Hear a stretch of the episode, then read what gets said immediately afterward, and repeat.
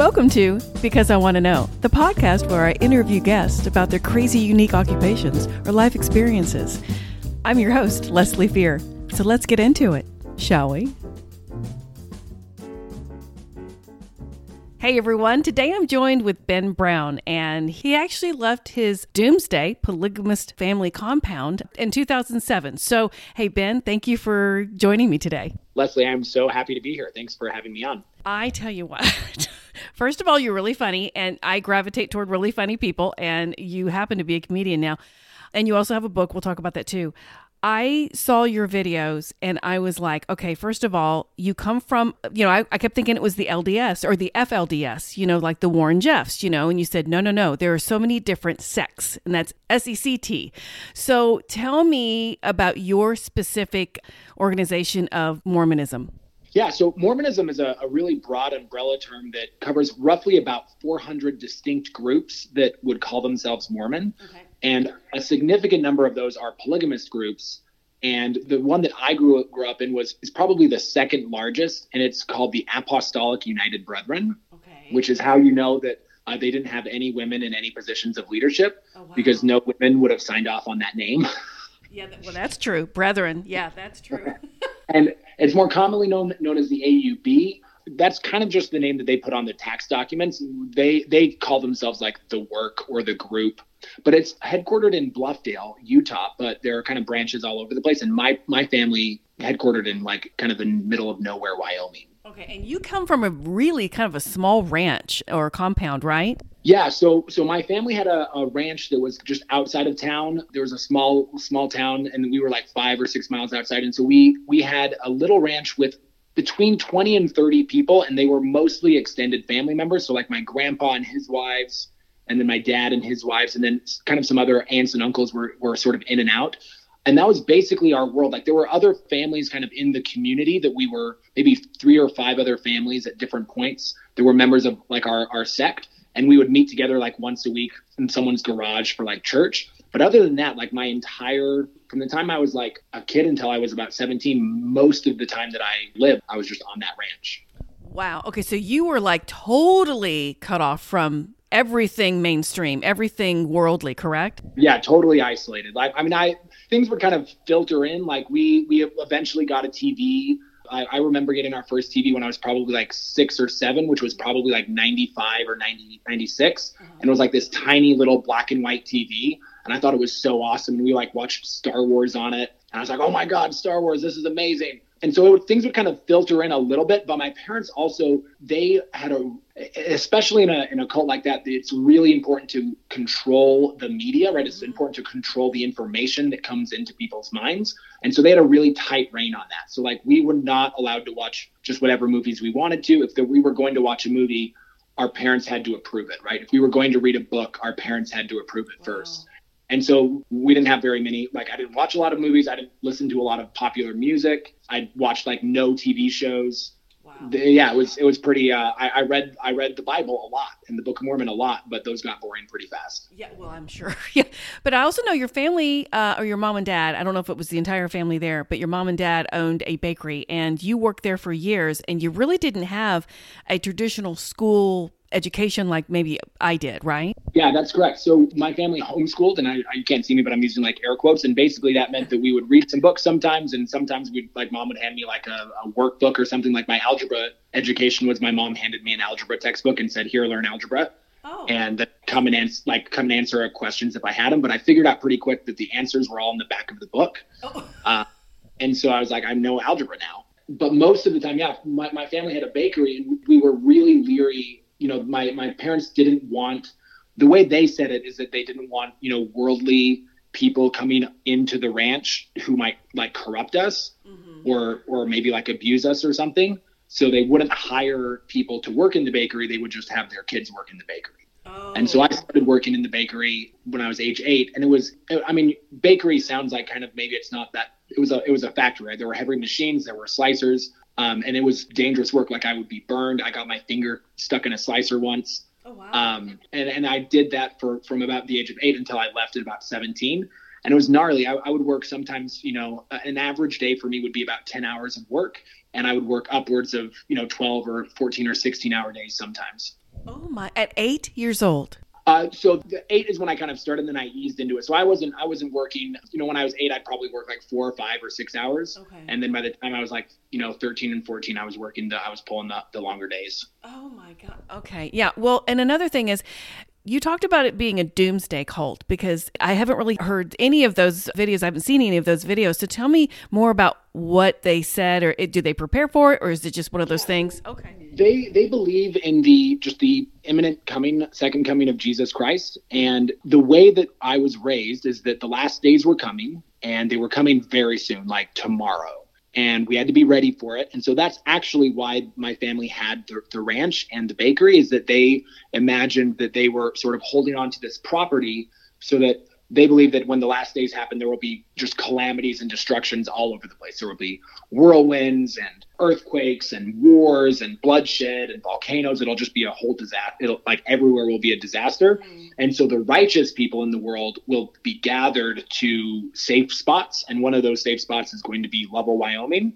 So I'm sorry for everyone who is righteous out there, but when everything goes down, you're going to end up in Lovell. Yeah yeah. That's the safe place, right? Yeah. That's the safe place. And I've decided that I'm just going to stay out here and die because I would rather die than go back to Lovell. But you guys can go back to Lovell, and they'll they'll put you up. You just have to join. You just have to be comfortable with polygamy. I I tell you what. First of all, okay, wow, and okay, but I do know that your family allowed you to leave in your early 20s so because they thought they needed a lawyer in the family. So they sent you off to to college or school or whatever. I got to hear about that part. Yeah so part of their belief right is that as part of these coming calamities what will happen is that the government will start to persecute and oppress the polygamists. Mm. and so when that happens they were like we need a lawyer in our family who can protect us and they looked around they were like well ben reads books so he's our guy. So they sent me to to a community college and it was massive culture shock. Basically i like i went in and i took the act i'd never taken a test before and i did well enough that i got a scholarship and then i started attending school. I got on the debate team i started traveling wow. and that that kind of process and that experience sort of started to open me up to the world. I started to make friends with people who i'd never really even interacted with and that i'd seen as evil and that process sort of got me thinking and just questioning this this worldview that I was raised in that had been really restrictive, right? I, I was raised to believe that the only righteous people were basically, you know, a, a couple of thousand polygamists who live in Utah and Wyoming. And when I got out, I found that people were lovely. Like everyone was very nice. Everyone was very kind. Like I, I was surrounded by people who were good and thoughtful and lovely and it just it, it, didn't really square with with my experience. Right. And you know it's that fear mongering you know to keep you in control. And before we started recording we were talking about that bite model behavior information thought emotion control. And that's what this is. And you know you were talking about on one of your videos you were like and also you know it's a polygamous organization what you were associated with. And some of the just the regular lds mormon people were like no no no no that's not what this is. So tell tell my listeners what you had to kind of explain to them. Yeah, yeah. So a lot as I've started speaking about this more vocally, a lot of members of the kind of the more more mainstream Mormon cult, which is the LDS Church, Church of Jesus Christ of Latter day Saints is its full name. And when most people hear the term Mormon, that's who they think of, right? They're the people who have, they're, that's the people who the Book of Mormon musical is about. They're the group that has the temples that are everywhere. If you've ever seen, like, kind of, the, they look right. like castles. Mm-hmm. They're the ones that send out the missionaries with the white shirts and the bikes. And so they try really, really hard to distinguish themselves from polygamous Mormons, right? So they're like, they say we are not we don't practice polygamy we don't authorize it. They actually do it's just not in this life so it's okay. Polygamy is something that you can live in the next life. Mm. so for example like the prophet the leader of the lds church his name's russell nelson he is sealed or married to two women. One of them has already died and when she died he got resealed but he's going to have two wives in heaven. And so they still do practice and believe polygamy and, and women can't do that right? So women can't be sealed to multiple husbands husbands can be sealed to multiple men. It's all part of the same cult, right? Like what happened is that, you know, Joseph Smith is the founder of Mormonism. And in 1830, he started the LDS Church or the Mormon Church, the Mormon movement, really. Mm-hmm. And it was a straight up cult. Like if you look at the history and if you if you know anything about how cults are formed and what the characteristics of cult leaders are, Joseph Smith is one of those guys. He was charismatic. He had a really unique and interesting take on scripture and he married teenagers, which are, are like three of the classic hallmarks of yeah. a cult. Yeah. And and so he started this cult and then he got killed and then he was followed up by a man named brigham young who took the bulk of his followers some of them actually stayed and, and kind of got their own branch of mormonism going back east but brigham young took the bulk of the followers and they went into the deserts of utah and remember this is 1840s 1850s united states there's nothing in utah utah is mexico at the time and no one lives here. So they come out into the desert and then they're isolated for about 150 years right? And and they just marry each other and kind of keep continuing. And so this this cult has sort of grown and ballooned. And actually the lds church has it's it's weird because the lds church has a like undue influence in utah politics. It, it really dominates the politics of a state and it's a cult. Yeah. and and so it's all part of the same thing. And over time that the lds church said we're not going to do polygamy anymore but members of, of it decided they wanted to keep. And so they all started living polygamy. And so it's all kind of part of this one big thing. And i like to tell my lds friends like look just because you're embarrassed of your weird polygamous neighbors or cousins doesn't mean that you aren't related. Right. like we come from the same spot. Yeah. and we worship the same guy like we we exist for the same reason and the reason is is that we're descendants like my family has been in the mormon cult for almost 200 years Oh, wow. because they were some of the early adopters and so for 200 years generations of my family have been steeped in this worldview and only now are some of them starting to come out Wow. Well, you know, it's funny because, well, it's not funny. The patriarch. Yeah. well, the patriarch is very strong here. And also, it's like, you know, to me, it's like with Scientology or anything else, it's like these people get together, these men get together, and they're like, okay, we're just going to make up our own religion and we're just going to make the rules, you know, make them up as we go. And because I think, I'm sorry, Joseph Smith liked young girls. So in my mind, he was kind of a pedophile. And then it became okay with for everyone to become a pedophile. And it was just like, seriously? And you're getting away with this? And back in 1800s, you know, I'm sure, and no one really knew where you were, you could get away with it, you know? You really could. Yeah, and especially if you were a charismatic leader who told his followers that he spoke to God. And then what he would tell, like this is documented, even the LDS church admits this. Like, in fact, they have an essay. One of the reasons I ended up, because I my journey was that I was raised polygamous, and then I eventually joined the LDS church as sort of a step down program. And then I, I left the LDS church as well. And one of the reasons I left the LDS church is that they published kind of a defense of polygamy a couple of years ago, where they were sort of responding to some of these accusations that mm. Joseph Smith practiced polygamy and that he had married, you know, underage girls. And in that essay, they were talking about this girl who, whose name was Helen Mar Kimball, and she was married to Joseph Smith when she was 14. And the reason that she was married to him is that he came to her and her parents and told them that an angel with a flaming sword had appeared to him and told him that he would kill Joseph Smith if he did not marry Helen Mar oh, Kimball, Jeez. which Just- I think is absurd and actually hilarious on many levels, like avoiding like the trauma of like what happened to Helen Mar Right. Kimball. But people believe this, right? That's a story, by the way, that I was taught as a child as one of the oh. justifications for polygamy. And here's the thing that I, I think is ridiculous and hilarious about that. It assumes a couple of things.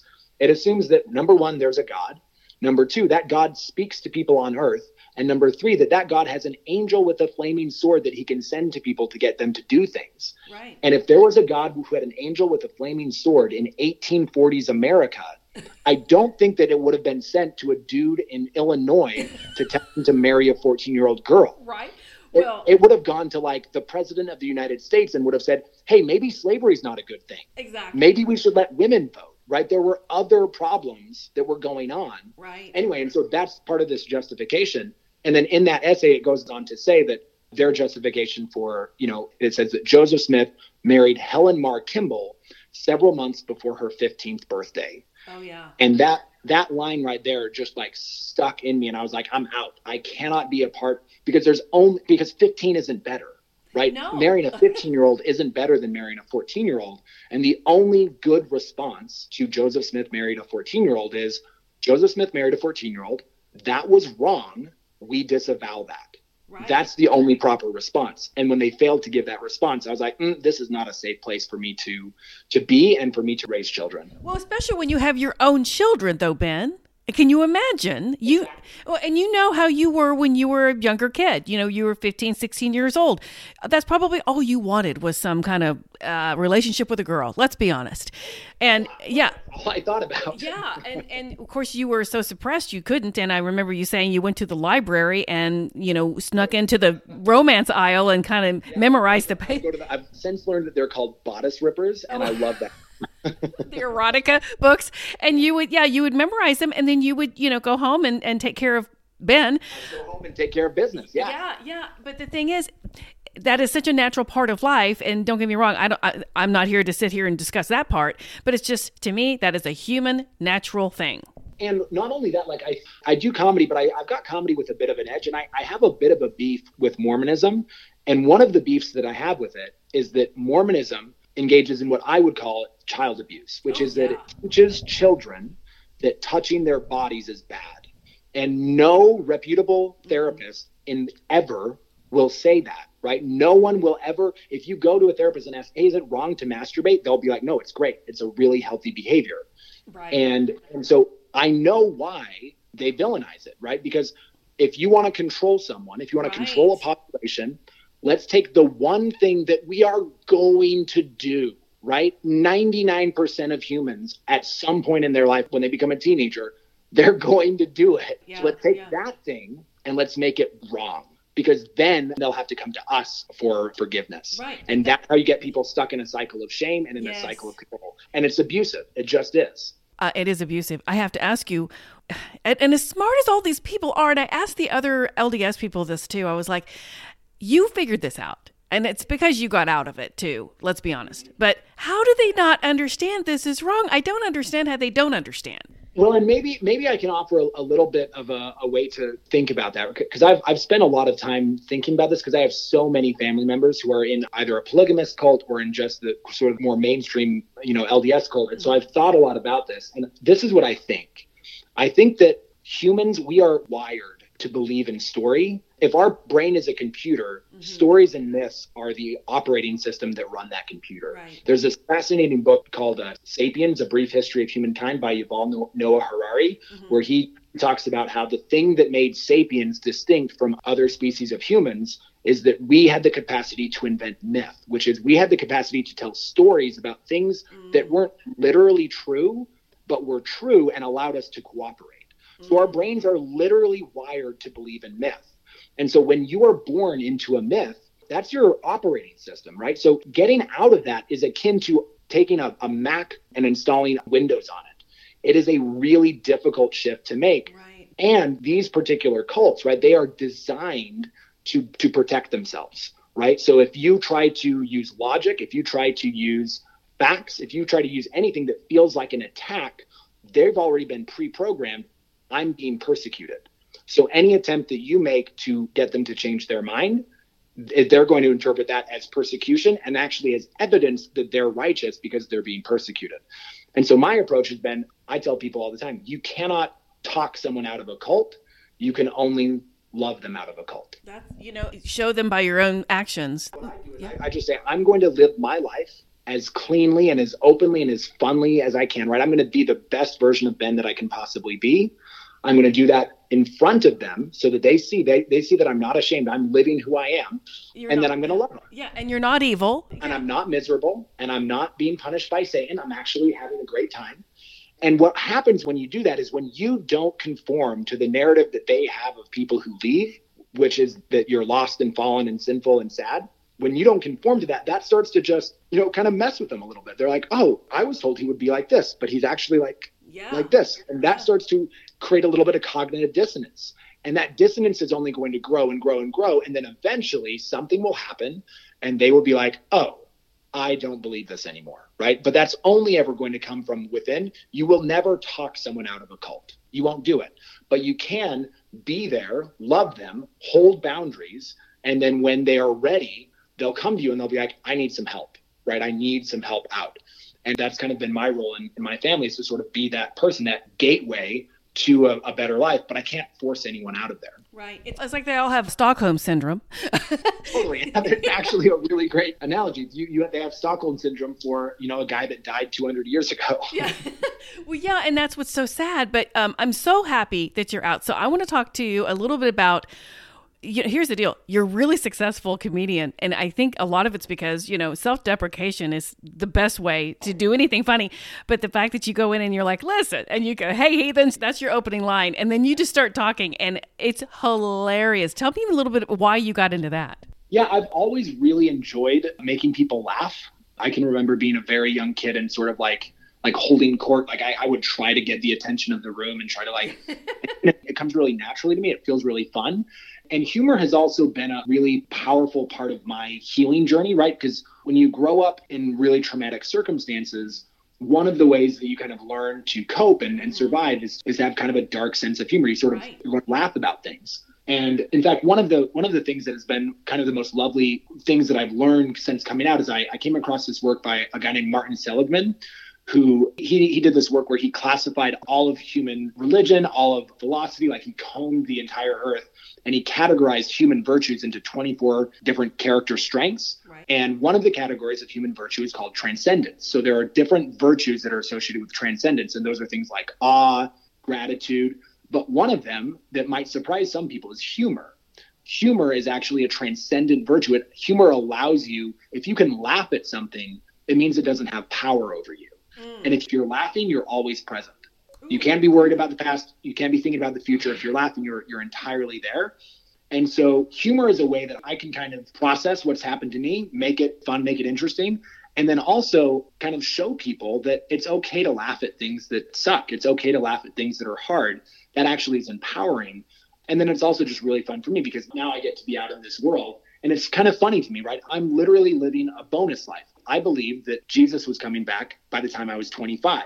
Okay. And so I'm 32 now. I'm seven years into a bonus life. yes, you are. According to, according to what I believe, this wasn't supposed to happen, right? And not only that, I'm living a bonus life in a world that I was taught was really evil and is actually really lovely. Yes. Like there are so many beautiful things out here that I, I think people take for granted. So one of the one of the things I like to do, and this is kind of one of the avenues I sort of take on my TikTok channel, is I just go out and do things that I've never done. Like I think before we recorded, we, we were talking about Seinfeld. I'd never seen Seinfeld growing up, right. so I started watching it and then filming my reactions to it because Seinfeld's awesome. It's I mean, think about how cool it is that we get to live in a world where there's Seinfeld. Yeah. That's amazing, right? Yeah. And it's so fun to be able to show people how what we often take for granted is actually really delightful. Well, and it's cool because you're at an age now, you're older, and you're at an age where you can properly appreciate the fact that you're able to do all these things. And it was so funny because you had no idea that Seinfeld was even a comedian. You're like, why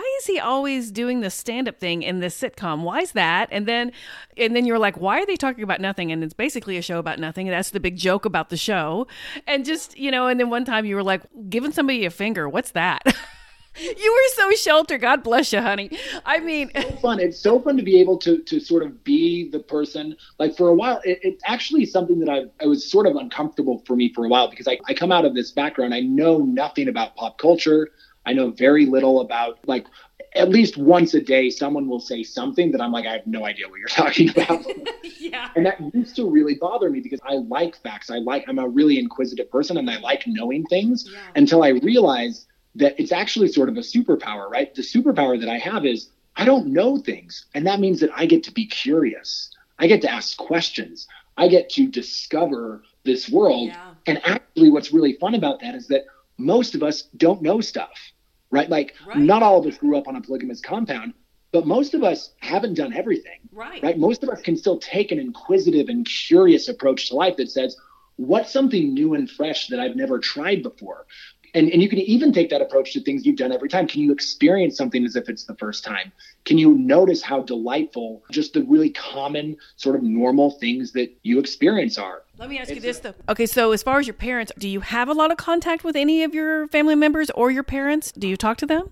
Yeah, I have. I would say I have a middling relationship with them. I've I've worked really hard over the last several years to. It, it, went kind of south for a little bit, especially as I was doing some healing because I I was pretty blunt with them about how I felt about what they had done, and I had a couple of moments where I, I sat them down and, and kind of was like, "Look, you abused me.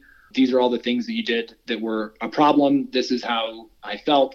But since kind of doing that, kind of coming into my power and sort of establishing that boundary, we've been able to sort of start from scratch. And as we've started from scratch, I've like I've had a couple of really lovely conversations with my dad over the past couple of years. Nice. Or so a couple of really lovely experiences with my mom where she's come down and like watched my kids and then I like I took her to a spa for her first time and I got her like a pedicure like the whole deal and it was that was really lovely because so much about the way that I was raised was impoverished and just kind of intentionally hard. Mm-hmm. They believe that the harder your life is, the more sanctified you will be and so mm-hmm. there's just a lot about our life growing up that was physically very difficult like we lived in mm-hmm. tiny trailers that were cold that were drafty we didn't have comfortable clothes we didn't have comfortable beds and so being able to sort of do something for her that was that physically felt really good was really right. lovely for me. Yeah. And then I've been really intentional about cultivating that relationship and at least being public and remaining in contact with that family because I have so many younger siblings. I'm I'm the third of 16. Mm.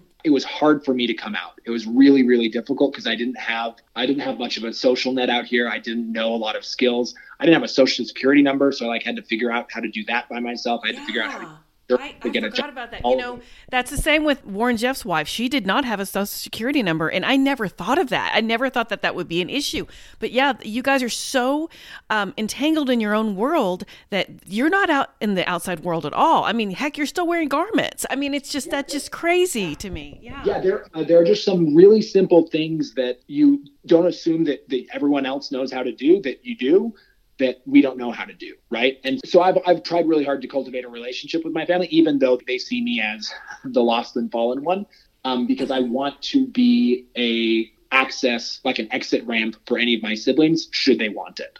Oh, so no one else has come out besides you and your family then? Well, actually, a couple of my siblings have followed me out, oh, and it's been, good. been okay. a really lovely, just a really lovely thing for me to be able to kind of be there to sort of like, hey, I've got you. If you have any questions, I can help you if you need a therapist and you do here's her number. Yeah. No and that's a good i love that you knew to have a therapist because you, you have to deconstruct you really do and and you know hey listen I, I say this every time i talk about any religion i try not to slam all the religions you know um, i may not agree with them but uh, somehow it's working for some people even this one is working.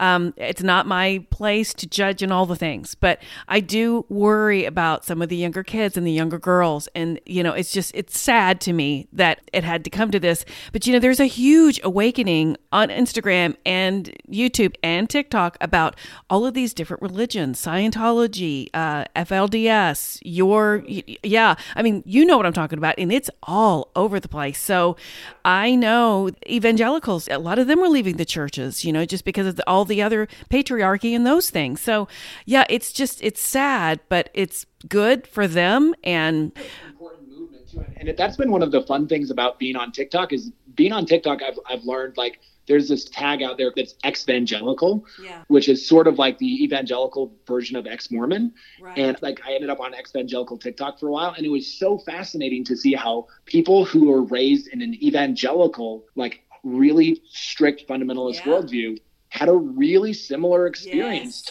Yes. yes, they did. And I think people are waking up all over the place. And it's actually like there's lots of I call them pliglets. It's like polygamous plus piglet. It's the child of a polygamous union. Oh, yeah. But there's tons of pliglets who are coming out. That's actually part of what I want to do with my comedy is sort of raise awareness and grab attention and then resources. And then I'm still working on like if, if I'm going to start a nonprofit or partner with an existing oh, nonprofit, nice.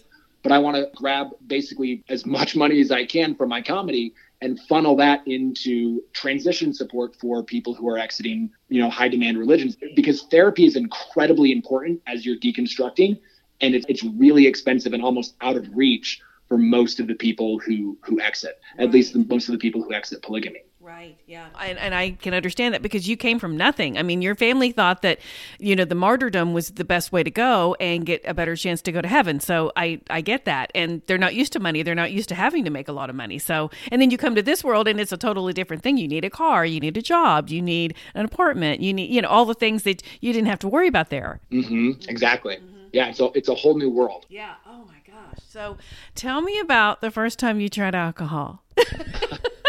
oh my God.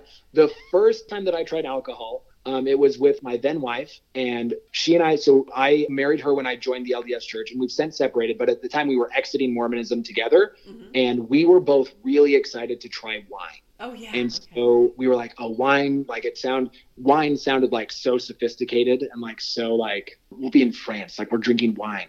Oh, yeah. And in my head, because I knew how wine was made, I was like, wine is fermented grapes, right? So in my head, I was thinking wine is alcoholic grape juice. Mm-hmm. And we went and we bought some wine. We had no like you if you want to see something really really funny, you need to see a newly ex-Mormon walk into a liquor store. Because, they have no idea what they're doing. They have no idea. Like it's like oh, like you, you walk in and then it's just like there's rows upon rows upon rows. They really need someone needs to make like a introductory to like how to drink alcohol and coffee. like on yeah. course for ex Mormons. Yeah. Because you have no idea. So we like walked up and down the aisles and we're like, oh, and we just grabbed one and we had no idea what it was and we're like, we'll go buy that. And and you feel embarrassed because you don't want to like ask questions because you're like right. you're like I'm an adult. Like I was how old was I? I had to be 25 or 26. Yeah. So I'm a 26 year old man about to try alcohol for the first time. and I know it's not like I wanted to walk up to like the 21 year old girl who's working at, you know, the liquor store in Utah and be like, hey, can you kind of show me around? Yeah. and so we, we got like a, a red wine and mm. we're so excited. We go back home and we're so excited and we pour it and we drink it and it does not taste anything like grape juice. No. It is, no, it, and it was like that was actually a huge disappointment, and it took us a while. So then we were like, oh, we're not going to drink. So we just didn't drink for a while, and it actually took a little bit before I started to cultivate a taste. Mm. Because, and this is something that's actually kind of interesting because Mormons, because they're so restrict, like Mormons have interesting restrictions, right? No alcohol, no coffee. Right. So wine is a very interesting taste, right? It's not sweet. No. It you, you, well, you there are sweet wines. There are sweet wines. Just so you totally, know. there are. Yeah. Well, I've, I've since found them, right? Yeah. And I, actually, I've, I've, since learned to appreciate a good wine. Mm-hmm. But my point there is like coffee's bitter, right? Mm-hmm. Uh, wine is I don't know what you would call like a, red wine, but it's like dry and it's just it's not sweet, right? Right. And Mormons love sweet, right? They love their sugary drinks, they love their cookies. Mm-hmm. so it's interesting that because we've sort of restricted their world so much, they've kind of gone hyper into one area. Like just an example of that is if you ever come to Utah, all over the place there are these soda shops where you can get like giant cups of sugary soda like Dr. Pepper or Mountain Dew that have like shots of different flavored syrups in them. Really? And yeah, and that's what they drink. and then they say that the word of wisdom is a is a health code yeah. and that it's unhealthy to drink coffee and wine. Right. With and and Coke and all the doctor they all have caffeine in them and I think that's what you're yeah, yeah. I yeah, it's just and you know, you make it up as you go and that's the kind of thing they were doing at least in my mind they were. But um I tell you, I'm so happy you figured it out and I'm so happy you went off to I don't know if you did you get your degree? I did. I actually did. I, I, got a degree and I taught high school for a while, which nice. is hilarious because I did not attend school. yeah.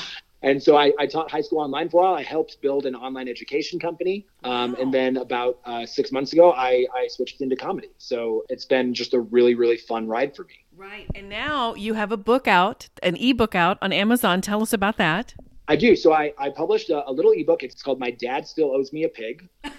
and it it is a, a, short little story, and it's an excerpt from a memoir that I'm working on. So I'm Mm. I'll have a memoir out by the end of the year, Nice. And I'm really excited about that because people tell me for years to do it, and I'm finally doing it. And uh, so it'll be out by the end of the year. But I've, I published just a little excerpt to kind of give people a taste and like to sort of fund the the publishing of the book because it turns out publishing books is a little bit expensive. Yes, it is. Um, but it, it's a story about when I was a kid and I really wanted a pet. And so it just kind of describes the different ways that I tried to go around taking this kind of common human experience of, of a child of wanting a pet Mhm. and then sort of showing what that looks like when you are growing up in a really isolated community uh, like a Mormon polygamous cult. Right. And so it's two ninety nine on Amazon right now. It's really short. It's fun. Um, and if anyone wants to like go check it out, I would be like thrilled for you to read it because it's it's kind of a labor of love. It was it was something that I I've been working on for a long time, and so I'm excited to finally get it Absolutely. out. Absolutely. No, and what I'll do is I'll add the link to it in my show notes, and I'll also add. Do you have a website too, as well, Ben? I don't have a website yet. I'm, I'm working on that, but okay. the best place for people to to follow me right now is just on TikTok. Okay, okay. I'll add that link too, and of course your book link on Amazon because you are so much fun, and I'm so glad that I found you and you agreed to do this because your take is so different than everyone else's, but it's still the same. You know, you all have the same kind of yeah. And uh, you asked me on; it was so fun. Oh, absolutely. And hey, thank you so much for joining me. It's been a blast. Absolutely. Well, I love providing because I want to know at no cost. So if you like what you heard, please leave me a five star review, or you can just buy me a cup of coffee. It's kind of like a Patreon, but you don't have a monthly subscription and you can give whatever you feel led to give. I am a one woman show and I do all of my scheduling and my interviewing and my editing. So just know your support is so greatly appreciated. And one more thing I am a paranormal romance novelist, and you can find all of my books on Amazon. Just look up my name, I'm very easy to find. Thank you guys again, and I will see you next week.